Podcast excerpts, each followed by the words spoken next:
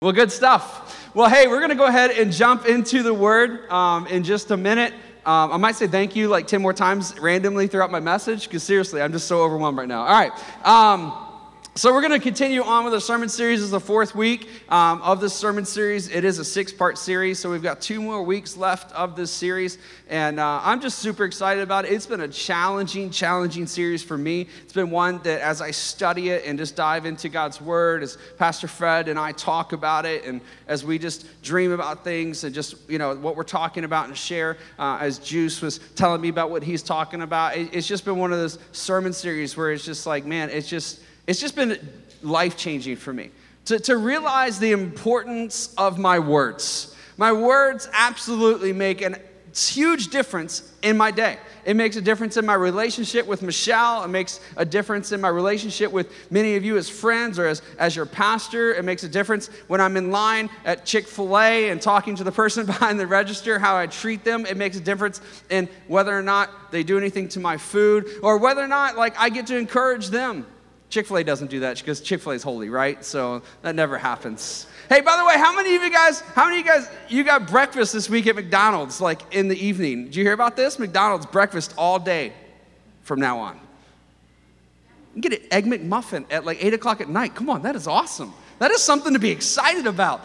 Anyways, so you know, I mean, it makes a difference in people's life when you talk to them with positive words and encouraging words. And so that is what the sermon series has been about: is about our words, the importance of them. God's word has a lot to say about our words what we speak and how we speak them, and the impact that it has on us, and the impact that it has on others, and the impact that it has on our relationship with God. Our words absolutely matter. They literally can change our world.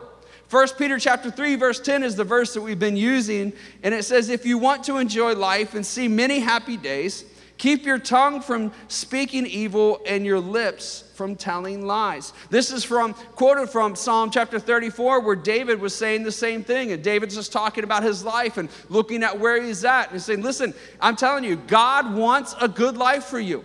God wants you to know happiness. He wants you to know peace. God wants you to know joy. God wants you to experience His promises becoming realities. God wants you to know what it is to have a good life, a long life, a full life.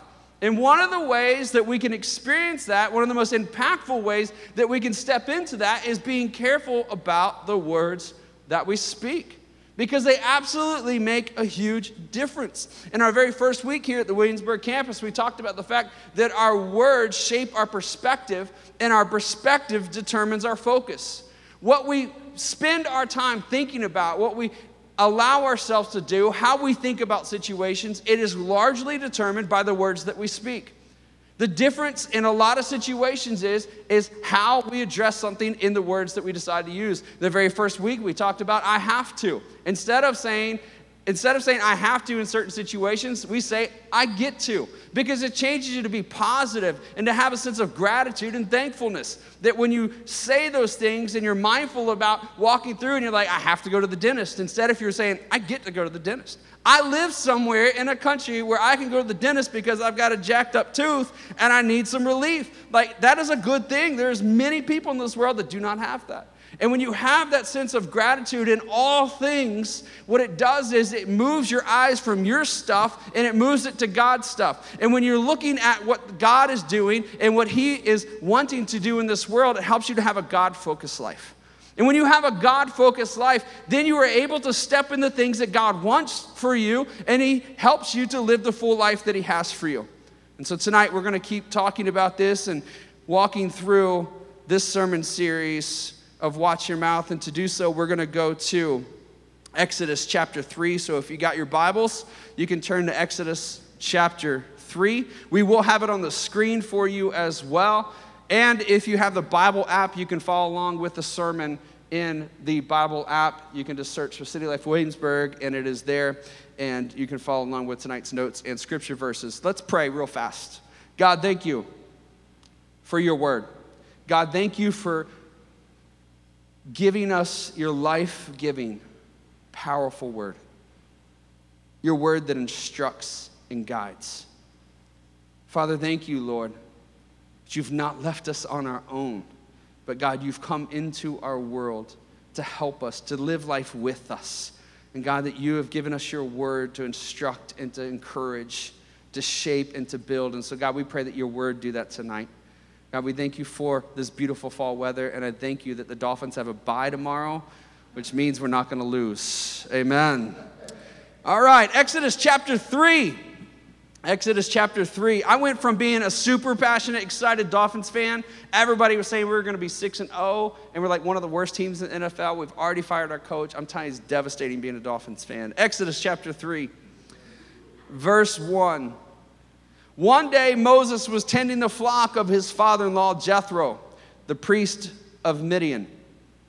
He led the flock far into the wilderness and came to Sinai, the mountain of God. There, the angel of the Lord appeared to him in a blazing fire from the middle of a bush.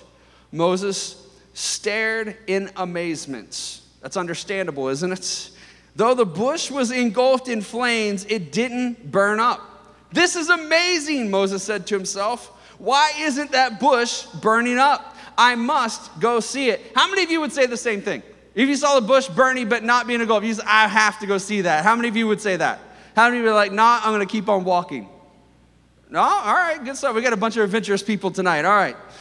When the Lord saw Moses coming to take a closer look, God called to him from the middle of the bush. Would you leave at that point? Moses, Moses, here I am, Moses replied. Do not come any closer, the Lord warned. Take off your sandals, for you are standing on holy ground. I am the God of your father, the God of Abraham, the God of Isaac, and the God of Jacob. When Moses heard this, he covered his face because he was afraid to look at God. Then the Lord turned, told him, I have certainly seen the oppression of my people in Egypt I've heard their cries of distress because of the harsh slave drivers. Yes, I'm aware of the suffering. So I have come down to rescue them from the power of the Egyptians and lead them out of Egypt into their own fertile and spacious land. It is a land flowing with milk and honey, the land where the Canaanites, Hittites, Amorites, Perizzites, Hivites, and Jebusites now live. Look, the cry of the people of Israel has reached me, and I have seen how harshly the Egyptians abuse them. Now go for I am sending you to Pharaoh. You must lead my people, Israel, out of Egypt. But Moses protested to God, Who am I to appear before Pharaoh? Who am I to lead the people of Israel out of Egypt? And God answered, I will be with you, and this is your sign that I am the one who has sent you. When you have brought the people out of Egypt, you will worship God at this very mountain. Then from verse 13 of chapter 3 all the way to verse 13 of chapter 4, Moses spends all of his time trying to convince God that he was the one that could not do this job. He went through and listed out all the reasons why it was impossible for him to be the person that God was telling him he needed to be. He was like, God, you picked the wrong person. You've gone the wrong direction. I'm just telling you right now, I can't do this. Have you ever found yourself there in that situation? Have you ever found yourself in the midst of something where something just seems so hard or so frustrating, so discouraging? You're just like, I can't do this anymore. Last week, I had this serious conversation with Michelle. I was like, I don't know if I can keep being a Dolphins fan. I can't keep handling this. And we actually talked about finding another team together. And then she suggested the Giants. And I just laughed and I said, no, I'm going to stay with the Dolphins. But so, you know, you go through and you're just like, there's moments, whether it's joking ones or whether it's serious ones, where things in your life are happening it just seems overwhelming. And you get to this place and you say, I just can't do it anymore. This is a battle that I have probably on a daily basis in our house with my son. This is something we talk about all the time because he says these words all the time Son, brush your teeth. Dad, I can't. It makes no sense. He's got a toothbrush, he's got toothpaste. Just, I can't. Why? I, I, I don't know. I'm doing something. Just, he's always, I can't. Finish your math homework. I can't figure it out. I can't. It's, just, it's like his default to say, I can't. And I know where he gets it from because he's my son. These, these words are massively important words that literally alter our life. That when we speak these words, we don't even realize what we're inviting into our life or what we're convincing ourselves to believe. How about maybe if you don't use these words, maybe you've been in this boat where people tell you that you can't. Maybe you haven't said it of yourself, but you've just heard it so many times. You can't do that. You can't go there. You can't be that. You can't. And people speak that to you, and you hear those words on a regular basis. See, here's the problem with the word I can't, with the words I can't. When we're saying that, we're literally cutting our feet out from underneath of us. Because what we're doing is, is we're actually speaking and we're saying not just I can't, but we're saying I won't. I refuse to do that. I'm not going to do that. And so, what we do is in our own life, when there's situations that actually need our attention, we need to give ourselves to them and we need to work really hard on them. We look at it and we say, I'm not going to do anything about that. And so we choose to let it just be there because we say we can't do it. We don't have what it takes for us to do it. So we just walk away from it. And the problem is when we say we won't do something is is you know what it happens? Is you don't do anything about it. So whenever you say I can't, you're saying I won't. And when you say I won't, you're not going to. It's just the way it is. Or when somebody says to you, you can't do this. What you hear is, and what I hear is, is people speak to us and they say, you can't do that. What we begin to hear is, is people saying, you're not able to do that. And once we start to believe that we're not able to do something, then we're never even going to step out and do what it is that we want to do, that we feel called to do, that we feel responsible to do, because we're not able to do it. And so, whether you use these words or these words are words that are spoken over you, they are words that absolutely affect us. Either way, in saying these or hearing these, these are things that actually program us that we will end up not doing what we're supposed to do.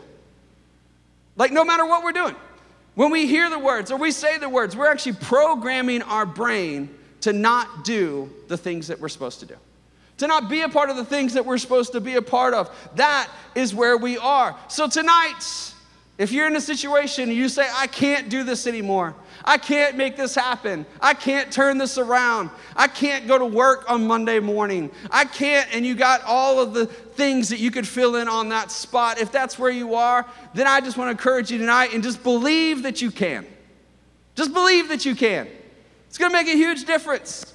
Walt Disney, you all know who Walt Disney is, right? You know, Walt Disney was turned down by over 100 banks when he tried to get funding to develop Disneyland. They all laughed at him and said it would never be successful. George Lucas himself, he actually spent four years shipping out scripts for Star Wars, and everybody said the movie would be a flop. Vince Lombardi, he was told by an expert that he possesses minimal football knowledge and lacks motivation. Peter Jennings, Peter Jennings, I wrote this. It was, I, I, saw this and it was just absolutely funny to me, and you'll see why here in just a second. Peter Jennings says, Remember Peter Jennings? He was a top TV news anchorman for a long time. Did you know, though, he was a Canadian? Like they put that in there, like it was like he had to overcome a lot. He was a Canadian. Did you know he was a Canadian? But also, this that he never finished high school and he was told that he couldn't do what he felt like he was supposed to do. All these people, they go through, we know their names, we know their situations, we know the things that they've done. They were people that were told, you can't. They were people that were told, you can't do this, you can't make this possible. But they said, no, I can, and I'm determined to, and I'm gonna make this thing happen. The only problem, though, the only problem, the only problem with just saying, believe that you can, and it'll turn everything around is, is it is a futile effort. I, I mean, if you ever stepped into something just like, you know what, I'm going to change my attitude, I'm going to turn my frown upside down, and I'm just going to say, I can do this. Have you ever done that? Just to find out that it's just not quite enough? You ever done that? You step into it, you're like, I can do this, and you say, I'm going to make this happen. I'm just going to do this. I'm going to turn things around. And you start working. And as hard as you work and as much as you do, it makes a little bit of a difference, but you just still can't quite get where you want to be. Each and every one of these persons, they said, you know what? No, I'm not going to hear no. I'm not going to hear I can't. But they didn't do this on their own. And it wasn't just them pulling up their bootstraps and going on and taking the world by themselves. There were a lot of circumstances and people that had to come into line for these things to become a reality. And the problem for us, and a lot of times what we hear from the scripture and hear from the gospel is, is just believe, just turn around. It's like you can, and you're going to be able to do it. But then the problem gets into is that we try. We think that we can, and all of a sudden, we can't again. And it just seems futile. It seems like it's just one thing after another that keeps us from doing the things that we're supposed to do, the things that we dream about doing, the things that we feel like we're called to do, all of these things that are in front of us. And the problem is this is that we look at our situations as an end in themselves. We look at the things that we're doing, whether it's our careers or our relationships or our hobbies, our families. We look at those things as a means of an end in themselves. We look at them as accomplishments. We look at them as if I could just get this done. But the problem is, is those things are never just going to get done, especially when it's dealing with relationships and family members, right? But we go into it and we just think, man, if I could just get this, if I could just get there, if I could just get there, and we're always, I can do this, I can do this, and we start manipulating this thing, and we start changing this thing, and start doing these things. And what happens is, is we just find ourselves in this place where we're trying to make the best of what we can. But here's the deal. See, God asks us this question in 1 Peter. Do you want to know? Do you want to experience a long and happy life? The words that's actually used there in 1 Peter is do you desire? And the word desire is, there, is that do you understand that God desires for you to have a good life, to have a full life? And we, we sense this and we're just like, man, I want to have a full life. I want to know a full life. I want to walk in this fullness. I just want to be happy that God is with me and that I'm with Him. And I don't want to have any troubles and I don't want to have any harm. And I want to know peace and I want to joy, know joy. And I just want everything to be great. And I want my bank account to be full. And I want my relationship account to be full. And I want the hairs on my head to be full. I want all of these things and, and they're just not there. And I, I'm trying to do everything I can and it just doesn't seem like it's enough. So I'm to make the best of what's in front of me. Here's where the dilemma comes, especially for us as followers of Jesus Christ, is that God does not just come in and make the best of our situations. God comes in and he makes all things new. That's who God is. He doesn't just come in and say, Oh, let's do this and let's kind of, I see your plans kind of crumble there a little bit. Let's kind of make the best of what we can. No, God comes in and says, I want to make all things new. I want to make you new. I want to make your outlook on life new. I want to make your perspective on things new. I want to make your relationships new. I want to make everything about you and everything you're doing and everything you, you are experiencing, I want it to be new. Because He doesn't just sweep in and pick up the pieces after everything falls apart. He is always working, even in our disappointments and especially in our weaknesses, especially in our weaknesses, using them for a greater purpose. So we don't just go around and just say, let me pick up myself and dust off my jeans and I'm going to make the best of what I can. What God wants us to do and what we need to do in this life is, to stop saying the words, I can't. We need to stop walking around saying, I'm going to do the best that I can. I'm going to try. I don't even know if this can happen. I won't do that. I'm not going there. We need to have a different perspective. We need to allow God to come in and to do something in our situations. Even in the worst of situations, the worst of moments, that we look and we say, you know what? This situation is horrible, but I can do this. I can trust that God is working all things for my good. I can trust that God is working all things out for my good. We see that in Romans chapter 8, verse 28. See, here in this situation, and we look at the story of Moses. Moses, the time we just saw him talking to this burning bush, he was 80 years old. Now, I don't know about you, but you think about an 80 year old person talking to a birdie bush, it kind of makes a little bit more sense, doesn't it? Remember my grandfather in moments like that. Way off point. Jamie, get back to it. So, he's 80 years old and he's talking to this burning bush. See, what's happening in Moses' life at this point is, is that God starts speaking to Moses and he says, Moses, I want you to go to Egypt and I want you to pull the Israelites out of their harm. I hear what's going on in their lives, and I want them out, and I want you to be the one to lead them. See, the problem is, is that Moses hears God say this, and Moses says, Hey, yeah, I'm not the guy. You know why? When I was 40 years old, like I was Pharaoh's son and I saw all the stuff that was going on with the Hebrews and you know I is one myself and, and I got a little bit in, like enraged and upset that things were happening the oppression was there. So I tried to do something See, Moses, when he was 40 years old, he went out and saw this Hebrew getting beat by the Egyptians. And so he went out and actually killed an Egyptian, thought he was doing something. And what happens is, is Pharaoh says, I'm going to kill you now. And all of the Hebrews are like, Who do you think you are? And Moses, who was a child of Pharaoh, who had everything he would want, thought he was doing what was right and ended up running for his life and spending 40 more years in a foreign land. Moses like, I've been there, I've done that. I can't do that again. Like, I can't go there again, God. Like, you don't know what that was like for me. I've tried that and I failed. I went there and got the postcard and threw the postcard away. I'm not going back there again. I can't do it, God. I'm not going to try it. See, God was saying, I want you to do it. And all that Moses could see was his failures.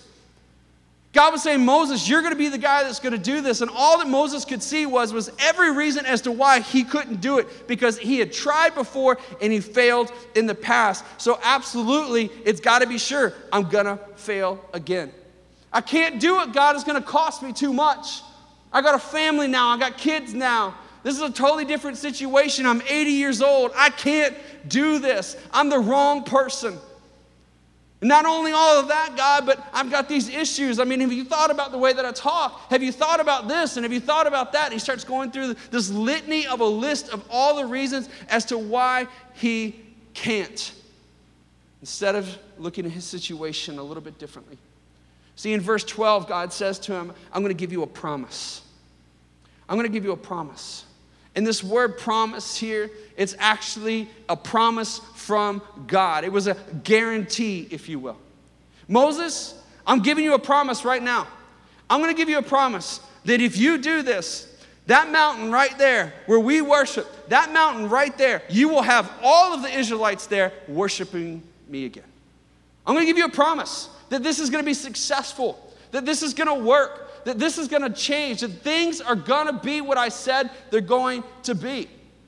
And Moses has to go through this laundry list of reasons as to why he can't do this and why he can't accomplish these things and why he's not the one to do it because he's going through and it's like, God, really, when it comes down to it, I failed. I'm not going to try this again and I don't know if I can trust you.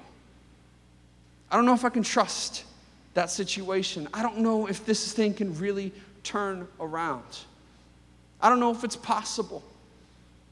God, I, I look at this thing and there's just what reason is there for hope? What reason is there for me to feel and sense and believe that there can be success? I mean, have you looked at me? Have you seen the things that I've done? Have you seen the areas that I've failed? Have you seen all of the issues that I had? I can't do this. I'm not fit for this job. And God's speaking to Moses where he's at. He doesn't speak to what Moses said, but he speaks to Moses' intention. Moses' intention wasn't just saying, it's not possible, you need to go else. Me, look at me. I can't do it. Look at me. I'm imperfect. I'm unfit. And God says, I'm giving you a promise that I'm not speaking to the wrong person. I'm not speaking some hypothetical situation. This is a guaranteed, absolutely gonna happen. And I see all of your mess, and I see all of your issues. And I'm telling you, in spite of all of those things, it's going to work. You're gonna be successful. I guarantee it. You and all of the Israelites, you're gonna be in this place worshiping me. Moses, it's gonna work.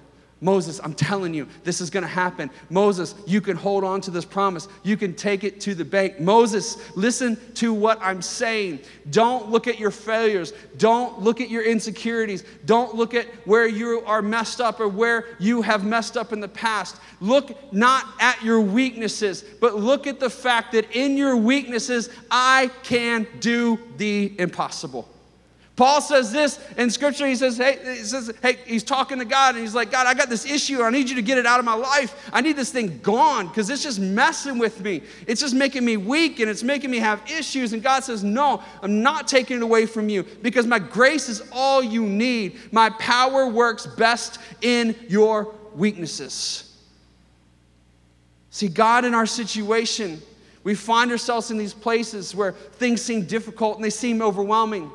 We feel God pulling our hearts, leading us to do something or go somewhere. I can't do that because we start looking at ourselves. We start looking at our failures and where our failures have now gotten us. We look at all of these situations and we look at what we can accomplish instead of what God is accomplishing and what God promises He's going to accomplish. See, we look at ourselves and God is saying, No, look at me.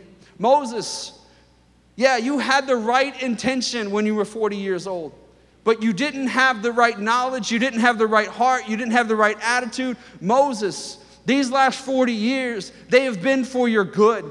Moses, you have an awesome family. You have a great wife. If you read on in the story, his wife fights for him and does what is right and encourages him in his journey. Moses, I've given you a great wife. Moses, I've given you a son.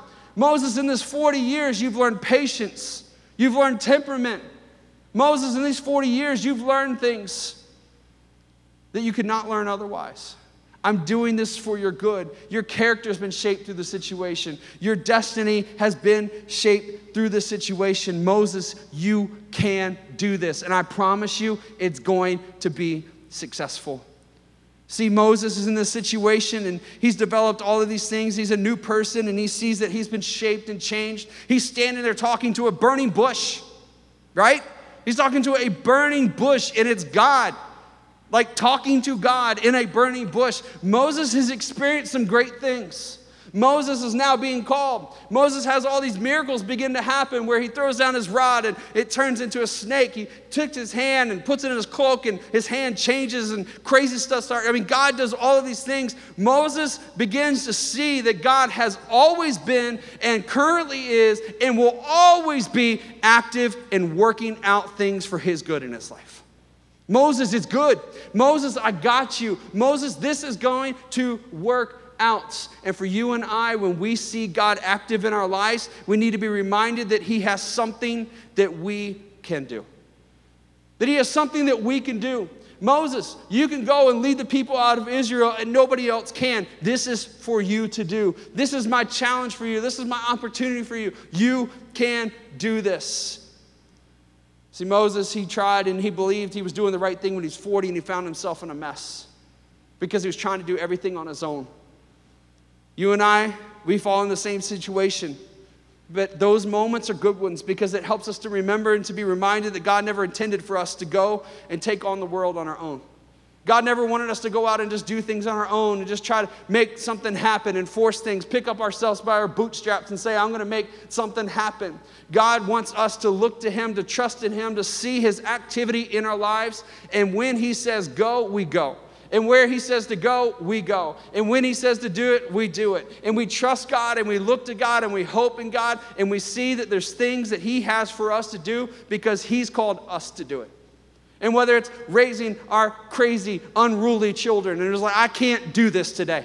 I cannot be the parent that they need me to be. No, you can be the person and the parent that your children need you to be.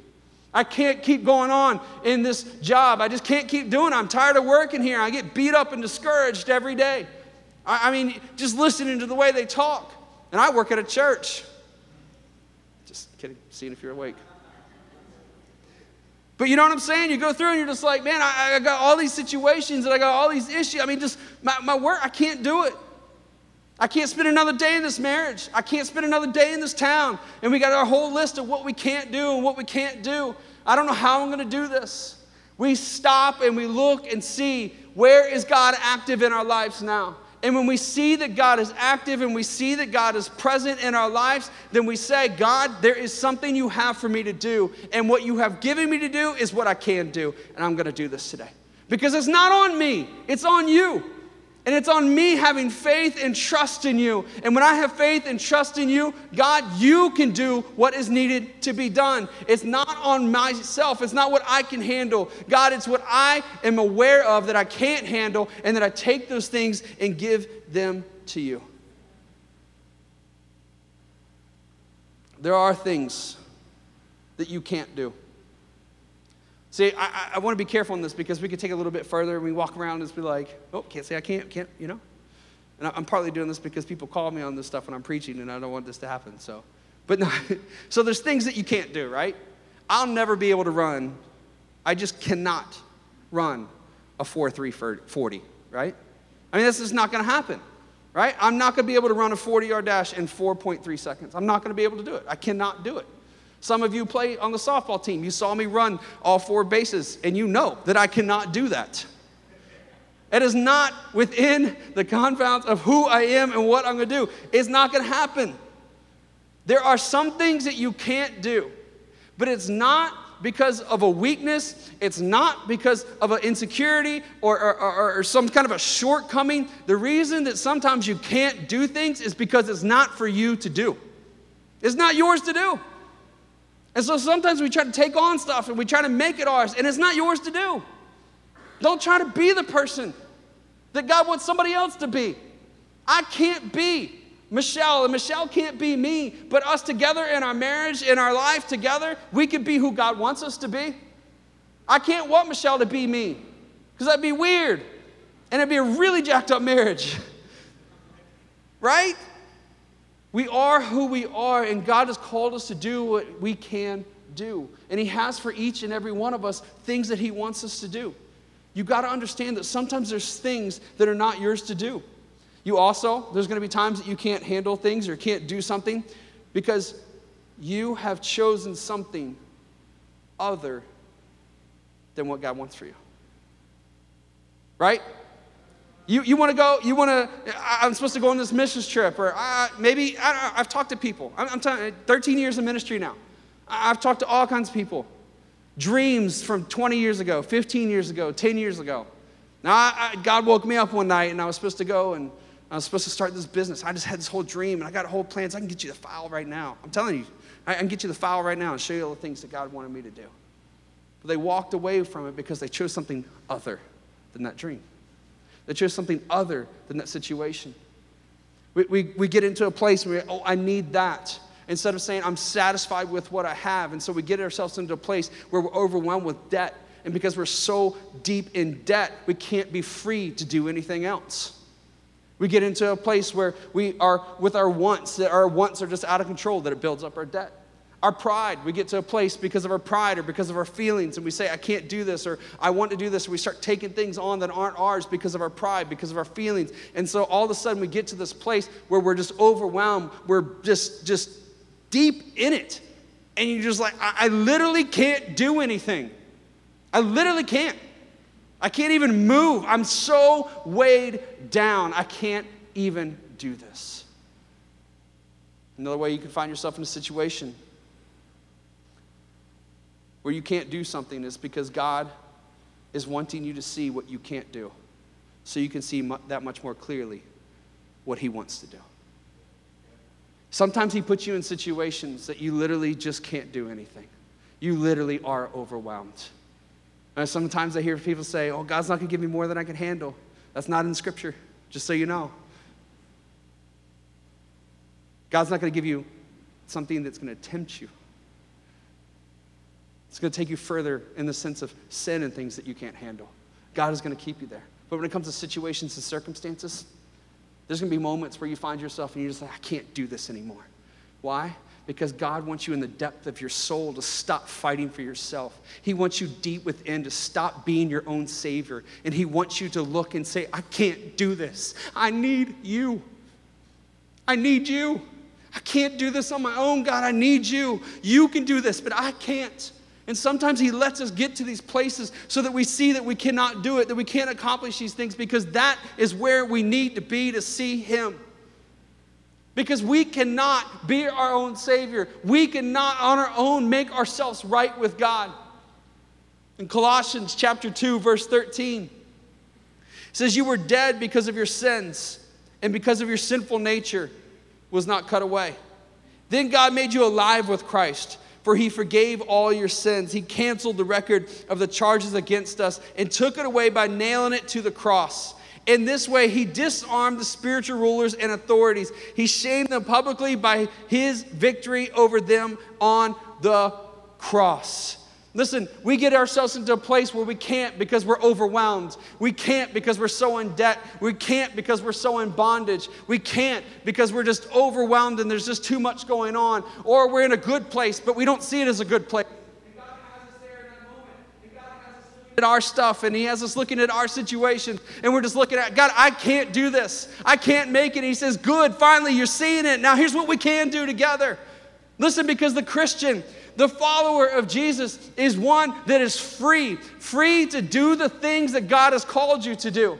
God wants you to live a long life and a happy life, not just walking around with a full bank account. He wants you to walk around knowing that He is with you, that He's present with you, that there is nothing that is too hard for you. There is nothing that can destroy you. There is nothing that can take your hope. There is nothing that can take your joy. You are good because you are His and He is good. That's where He wants you. That's the place He wants you to be. When you look at the scripture and you see what He is speaking to us, you see that Christ has done for us what we cannot do for ourselves. He has given us a spiritual life. And so, you know what that means for you? Is that you cannot live a small and mundane life. He's given you spiritual life, He's given you eternal life, He's given you heavenly life.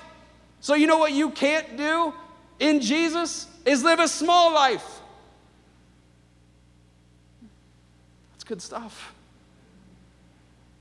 I mean, do you believe that? Do you see that?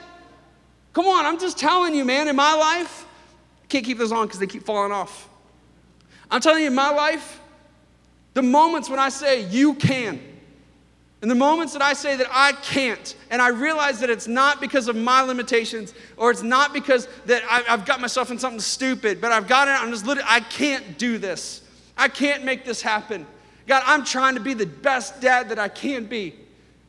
I'm trying to be the best husband that I can be. I'm trying to be the best pastor I can be. I'm doing everything. I'm trying as hard as I can, and I can't get where I want to be. It's because God is pressing in on me, and He's saying, You can't do it. That is right. You can't do it. You're gonna fall, you're gonna burn yourself out. But if you look to me and you hope to me, you trust in me, I'm telling you, I have a promise for you.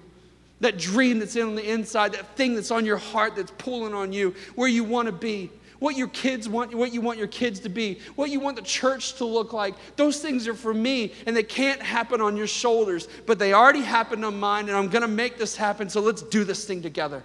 You're finally not looking at yourself anymore. You're finally stopping to think that you can accomplish it. You can't, but I can. And it keeps me from living this small, mundane life where I'm just going through doing the things that I can do. I don't know about you, but I don't want to do the things I can do. I don't want to do the things I can do on my own. I want to do the things that I can do through Christ and in Christ. That's what I want to do. That's the full life that I want. That's what I want to experience.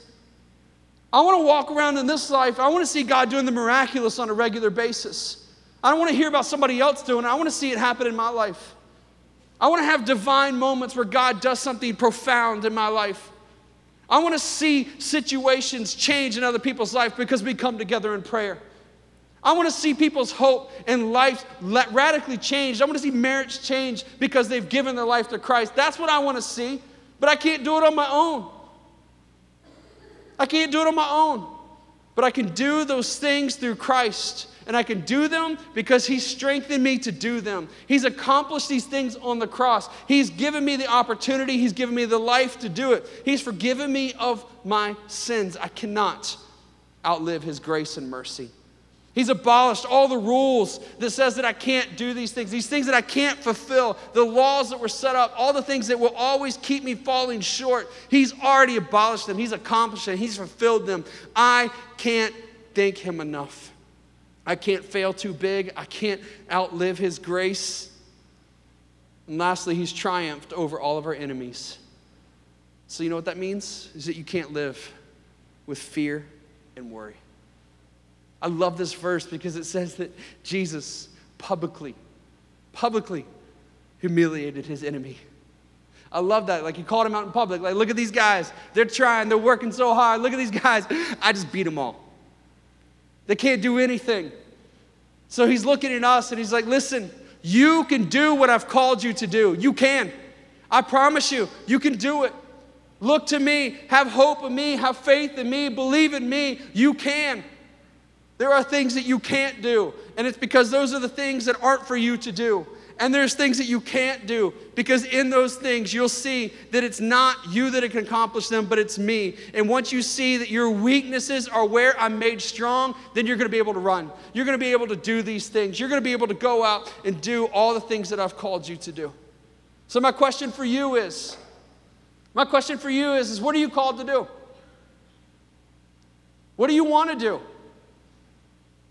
What's the life that you want to live? What's the legacy that you want to live and leave on this world?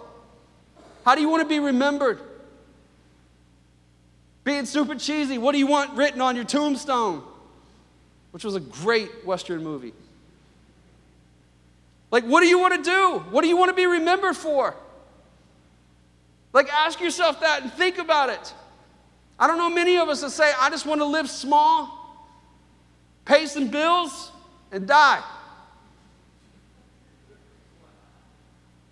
Uh, it's not me. And I, have met many people that are honest about that and would say, Yeah, that's what I want to do. We've got dreams. Maybe you're at a place where you've outlived your hope and you're like, Man, one day I did have dreams, but now I can't. God makes all things new. And his message for you tonight is, is that when you believe in him, you can. You are free to, when you accept Jesus Christ as your Lord and Savior, to not just know of, but to experience, to taste, to feel, to grasp, to waller in eternal life. I just said waller. That's awesome. But just to roll around in and just to embrace eternal life. That is what he says you can do is that you can have this happy, long, amazing, fulfilling life. You can have this glorious life that God wants you to live. You can wake up every day saying, Today, God's gonna do something awesome. Today, something miraculous is gonna happen. Today is gonna be the best day that I've ever lived. That's where God wants you, that's what He wants you to experience. Does that mean you're gonna be happy every day? Heck no. Does it mean that everything's gonna be perfect every day? No. Are you going to get rear ended on 64 one day? I hope not, but probably. Bunch of crazies on that road. You're not going to be without situations, you're not going to be without trials. But you can be free to know that even in the midst of those things, you can live the life that God wants you to live. That you can be the person that God wants you to be. And you can do it because He is with you. See, the problem the problem is that what we can't do, it's what we're willing to commit to. A lot of us, we've got dreams, a lot of us, we got ideas of the things that we can't do. The things we can't accomplish in those things, the, can, the things that are just, they're just dreams, they're lofty because it's never going to happen. But deep down, I hope there's something. And maybe if there's not, maybe in a few moments, God will plant a seed in your heart where there is just at least a faintest of a dream, a faintest of a hope that one day you say, Man, I just want to do this. There's something that God bursts in you and He puts in you and says, You can do this thing. Moses was herding sheep and just out there tending to flocks in the desert as an 80 year old who had fled from riches and from the kingdom. He's just walking around, just managing his days, waiting to die.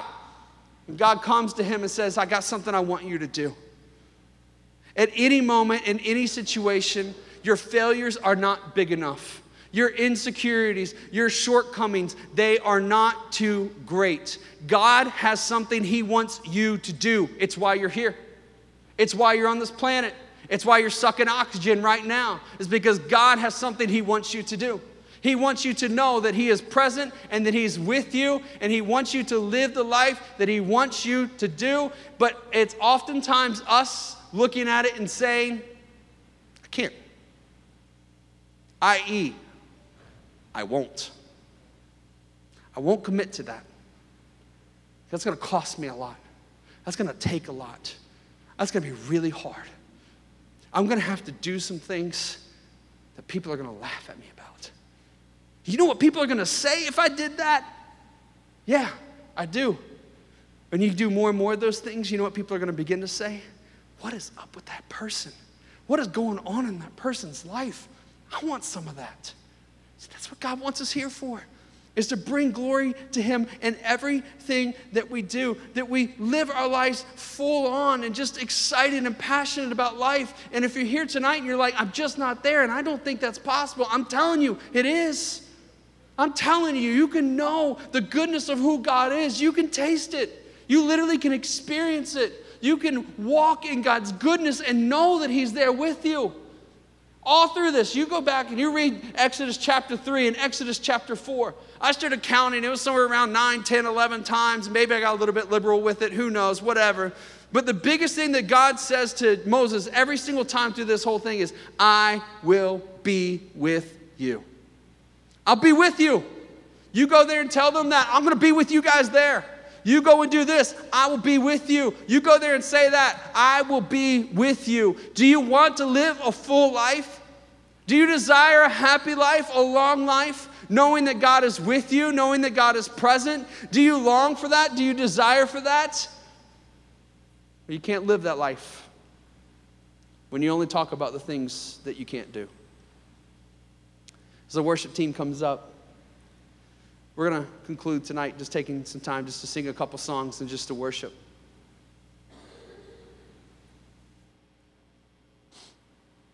And what I want us to do in this moment is, is I want us to look. Look in our lives, look in our hearts. Be willing and be vulnerable for God to speak to us. Say, God, what are the things that you want me to do? What are the things that I can do? Even right now, even tonight as I leave this service, as I get in my car, as I go to my house, as I go to a restaurant, what are the things that I can do right now that draw me closer to you? What are the things that I can do right now that pull me deeper into the life that you want me to live and you want me to know? What are the things that I can do that helps me to see and experience you? God, what are the things that I can do to help me to know that you are here with me? Because, God, I can't go one more day without you. I can't do it anymore. I need you. I want to feel your touch and I need to know that you are here with me. Tonight, I want you to come to this altar as we sing. It is open. Nothing crazy is going to happen. Terrence isn't going to come throwing oil on anybody or doing anything. This is just a sacred space for us to be able just to sit, to stand, to worship. Because here's one thing you can do to start this whole process is to take a step of faith in the direction that God wants you to go. And where God wants you to be is wherever He is. Now, am I saying that God's here and He's not there? I'm not, because that would be crazy. But this is a symbol, this is a, a, a, a situation where we just say, God, I in my heart, God, I can't keep doing this. God, I can't keep living small. I can't keep living this mundane life. I can't keep going this way. I can't keep having the arguments that I'm having. God, I just can't do this anymore. Come up here and lift your hands in worship and say, God, I'm weak. I'm messed up. I'm jacked up. I've got issues. But God, where I am weak, you can be strong. And even in my weaknesses, you can turn it for good. God, I need you. If you're sitting here and you're like, I don't know what to do with my life, I have no sense of calling or purpose. I'm okay with a paycheck, having some fun, and rooting for a football team that actually wins. I'm okay with that. Man, come up here and ask God to give you more. Come up here and say, God, put a seed in my heart. Start a fire right now that will never burn out. One that when I come and I stand in front of you, you speak to me and you call me and you lead me and you direct me. Because I can't live another day for me. God, I want to live every day for you. I want to know the fullness that you have for me. So let's come up here. Let's take some time to sing. Let's take some time to worship. Let's take some time. Can you get my table? Take some time to worship. Take some time to pray. If you need somebody to pray for you, I'll be up front. Michelle's up here with me. Terrence is up here. If you need somebody to pray for you, let's pray. But let's take some time to worship. Because I'm just telling you this, church. I can't leave this place tonight without encountering His presence. I can't leave this place tonight without you, without someone in this place walking away knowing that God is the one that made the difference in their life. So, if you will, join me, stand up. Let's come. Let's sing, let's worship, let's lift our voices to God, let's believe in faith.